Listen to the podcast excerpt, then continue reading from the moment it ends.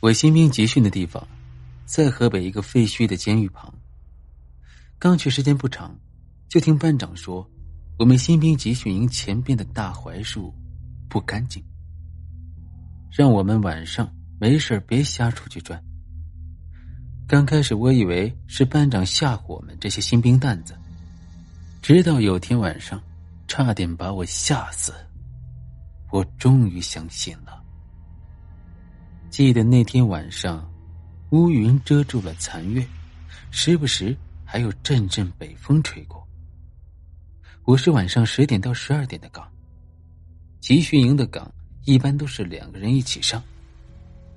那天，我和战友换完岗后，就一起在营区巡逻。本来刚去当兵，胆子有点小，我那个损战友在院子转的时候，非要和我比。看看谁胆大，都是二十岁左右的小伙子，谁会承认自己不行？况且，男人怎么能说自己不行、胆子小呢？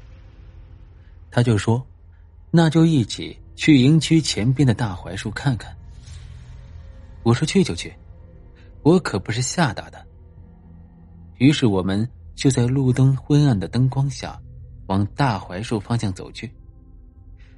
走着走着，离大槐树不到二十米的时候，突然不知从哪里的夜猫喵喵的叫了两下，从我们两边跑过去，吓得我俩撒腿就往回跑。跑了大概四十米，我那损战友停下了，说：“哈哈，看你怕了吧？”我也停下，喘了两口气，说：“你不是也跑了吗？”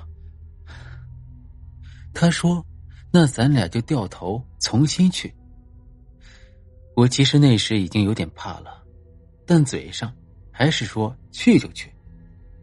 于是我们又往那棵大槐树下走去。这次，我们迎着呼呼的北风走到了大槐树下。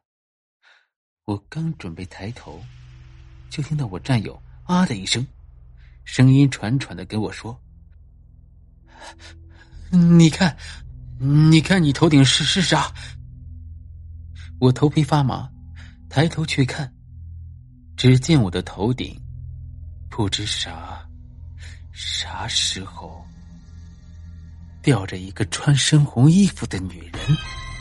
我啊的一声大叫，拉着战友撒腿就往营区里跑去。